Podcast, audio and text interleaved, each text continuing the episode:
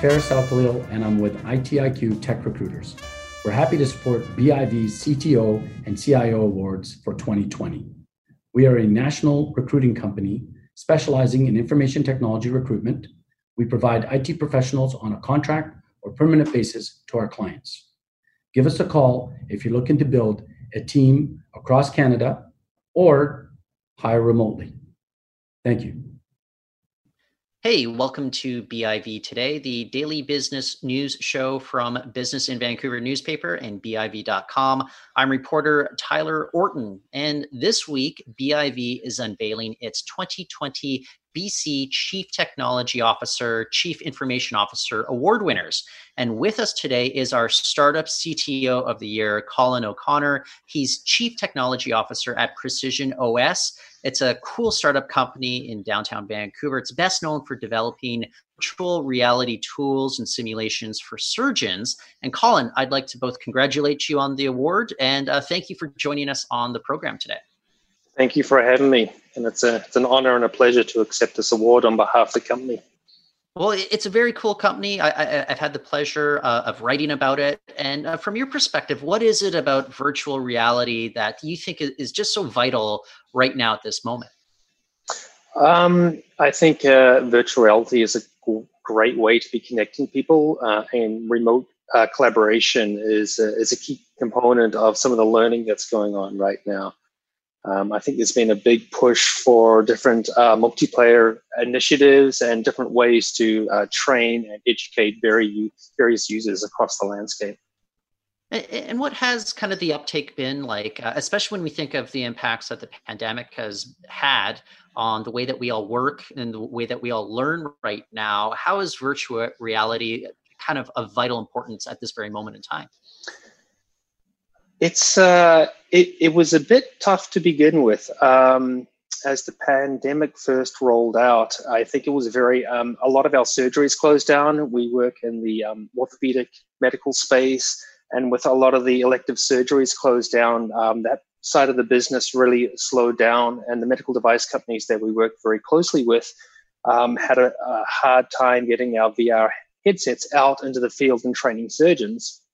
But then as the landscape evolved, um, you know, we worked very closely with uh, various uh, institutions, and it became important that the residents and the fellows continue to learn and evolve. So that's where the multiplayer initiative really came on board. And uh, we managed to get our headsets into quite a few different universities uh, across North America, and they're being used to do uh, remote collaboration and remote training now. Well, what's kind of fascinating to me is when you look at the company, one of your co-founders is a surgeon by trade as well. Uh, you have kind of the technical expertise. How do you guys kind of meld like the, the different visions and making sure that it works from a business perspective as well? That's a that's a very good question. Um, I mean, education and training are the are the killer app for for VR and AR as far as I'm concerned. But quite often there might be a, a uh, product market fit, um, but then how do you monetize that? uh, how do you bring that to market? How do you, um, you know, make sure that um, you know you can continue that work? So. Uh, we've been working very closely with the medical d- device companies, and those are the companies that make the implants that go into the body, and they have um, unique procedures around arthroplasty, uh, arthroscopy, which is which is joint replacement and various things. So working with Danny, who is a practicing orthopedic surgeon um, and is in the OR a lot, we knew how to uh, approach medical device companies, and um, we were lucky that some of these medical device companies are at the forefront of VR and training and see it as the future.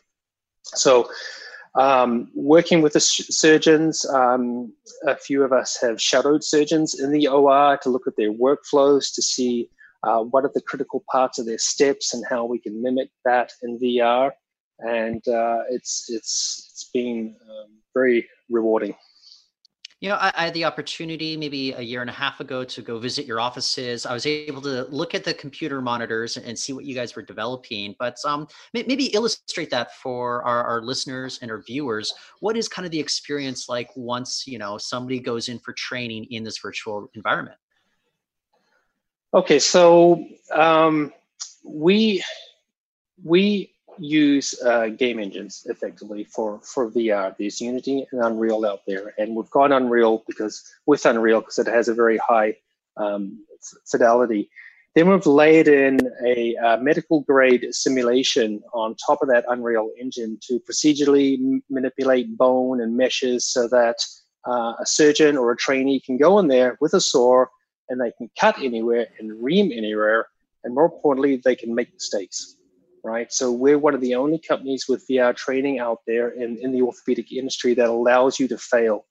And the ability to fail and repeat um, and learn has been coined uh, double loop sim- simulation. And it's one of the key differentiators in, in the company.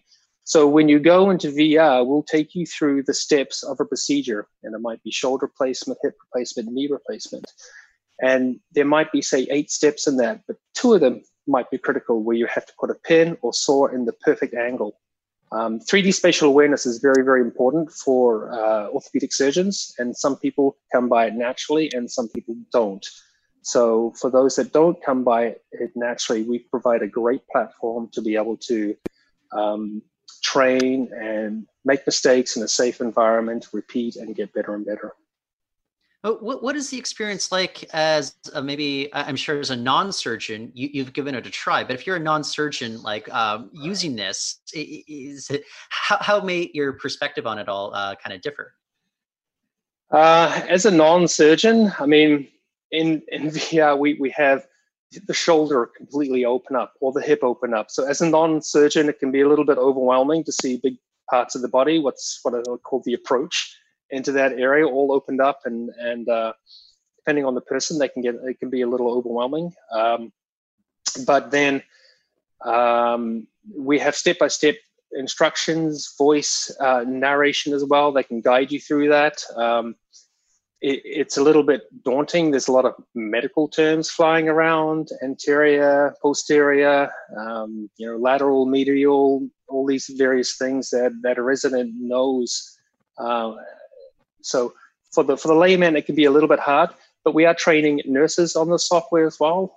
Um, nurses, uh, surgical nurses that uh, want to make sure that they're a couple of steps ahead of the surgeon. So they like to know the surgery quite well. So we've seen a lot of traction in that area as well. Well, what was it that maybe drew you into pursuing, you know, something involving VR surgery? Because I, I, I, get the sense that you know that you're doing something that will make a difference and make things easier in people's lives. But I don't know. I, I don't want to take the words out of your mouth. What was the impetus for you? Well, I've worked in the um, video game industry for about 24, 25 years and worked with interactive graphics. I've had uh, various startup companies.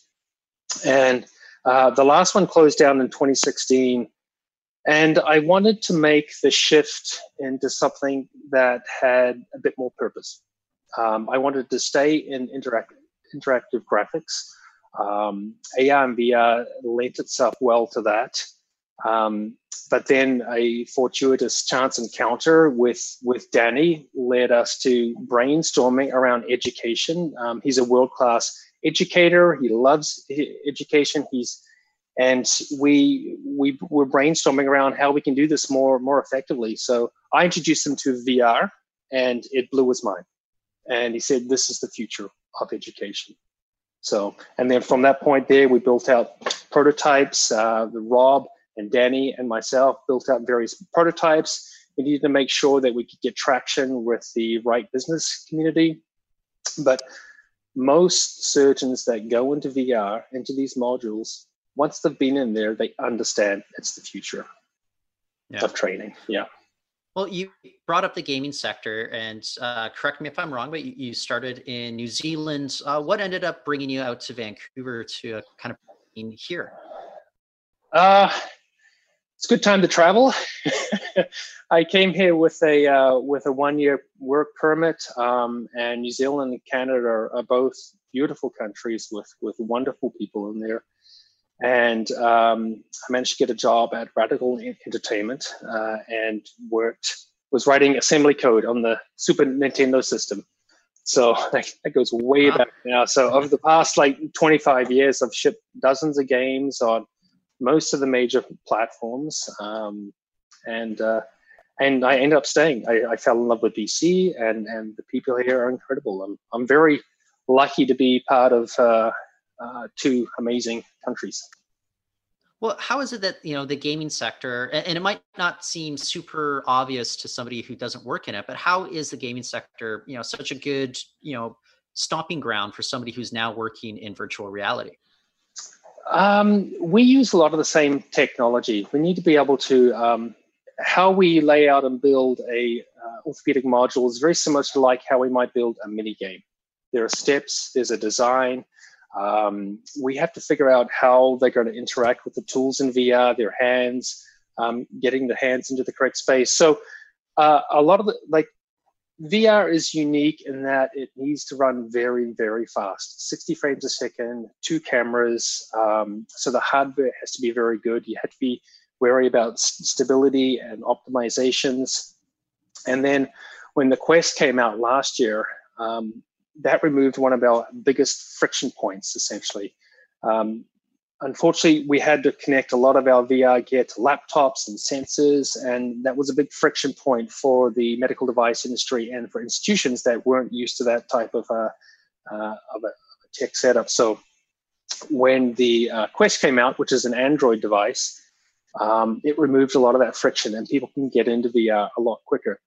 But it's very hard to make uh, VR software because it has to run very, very fast. So whatever simulations you have running on in, in, the background, they need to be spread across multiple cores. You need to be utilizing uh, the GPU very well. So um, a lot of the tools, technologies, and workflows uh, we use to make games, we can make VR education software with as well. Well, and maybe going back uh, to to the gaming discussion just a bit. I'm just curious, but as you said, you, you did uh, dozens of games over across like all, all the platforms you can imagine.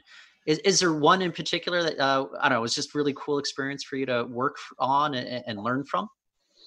Um, so uh, I started up United Front Games with with about ten other co-founders, and uh, one of the first games we made there was it was true crime at the time, but it ended up becoming Sleeping Dogs. And um, I worked for four and a half years on that game. It was a long game. It's one of the hardest games I've, I've ever shipped. And our team grew to a size of about 180 people. So uh-huh. we evaluated Unity and we evalu- evaluated Unreal 3 at the time. This is going back 10 to 12 years. And we essentially wrote our own um, game engine from from scratch for that with world streaming and, and various things. So just just the amount of um, technology behind that, your own rendering engine, um, and then all the tool sets, and uh, it's an open world game, so it was an enormous undertaking, a lot, a lot of work, but um, it ended up being a, very, very good game that was received quite well. So. Well, it, as you made the transition to VR, you know, was there something that you learned there that that kind of surprised you? Something you didn't even really think about as you were doing all this development that um, now you're glad to have known it, but maybe you wish you knew it at the time. I think the thing that surprised me the most was just developing the user experience and the UI around picking up a tool. You're holding a controller and you you have a tool in your hand. Maybe it's a a saw or maybe it's a different type of instrument um, there's no way to give you haptic feedback on that as they go into bone. So we have to use other tricks. We have to, if you're drilling through the hard part of the bone, the cortical part of the bone, we have to, we do pitch shifting of the drill um, to make it sound like you're going through a harder bone. You don't want to plunge down the other side of that bone uh, because you the way you damage soft tissue and nerves and stuff like that. So using different um, audio, vibration, and other sensors, visual sensors as well, try and feedback what you're doing, because we're designing around the, the limitations of VR, and there's no actual force on your hand. So um, that's been one of the biggest challenges in uh, developing some of the software. You know, what was maybe at this point, I, I know it's kind of like picking favorite children, but what would be like kind of a career highlight uh, so far uh, working in all the different industries that you've uh, been in? I, I think I think this uh, the software we're working on right now is is to me the perfect culmination of all my experience up to date, including the business experience um, and the interactive experience and leading a team um, and then targeting towards that, um, targeting that towards a market that is uh, is ripe for innovation. The medical you know, industry moves very, very slow, and that's one one of the things that kind of took a while to um, adapt to. We're used to uh, getting uh, projects from publishers up and running in two, three, four months, but um, it was like a, a, year lead time sometimes working with the uh, with the industry. So just getting around that, and also um, the clinical validation around this is very, very important. You know, as a surgeon talks to a surgeon and say, well, you know, have you proven it? Have you, have you proven it's more effective? Have you proven it's better? There's a lot of science that goes on in the medical industry, which which there should be as well. So the fact that we have multiple studies now proving this is like 570 times more efficient in learning VR than reading a PDF, and, and it's even more efficient than watching a video. So with clinical data that's validating what we're doing right now. So yeah. Well, I'll leave you off with this one last question. But as you look at the Vancouver landscape, and uh, you know, kind of as you pointed out, there, there's like this crossroads between, say, gaming, now VR, now uh, we also have the VFX industry. Mm-hmm. Uh, we also have, you know, the uh, the life sciences sector as well. How is it kind of proving to be like a, a pretty cool place to be at kind of the crossroads of all these intersecting industries and being able to develop what you guys are developing right now? I, I think it's a very exciting time in Vancouver. I think we are a VR AR hub. Um, I think there's a lot of exciting work going across the industries. Um, we're drawing in resources from the film industry. We've got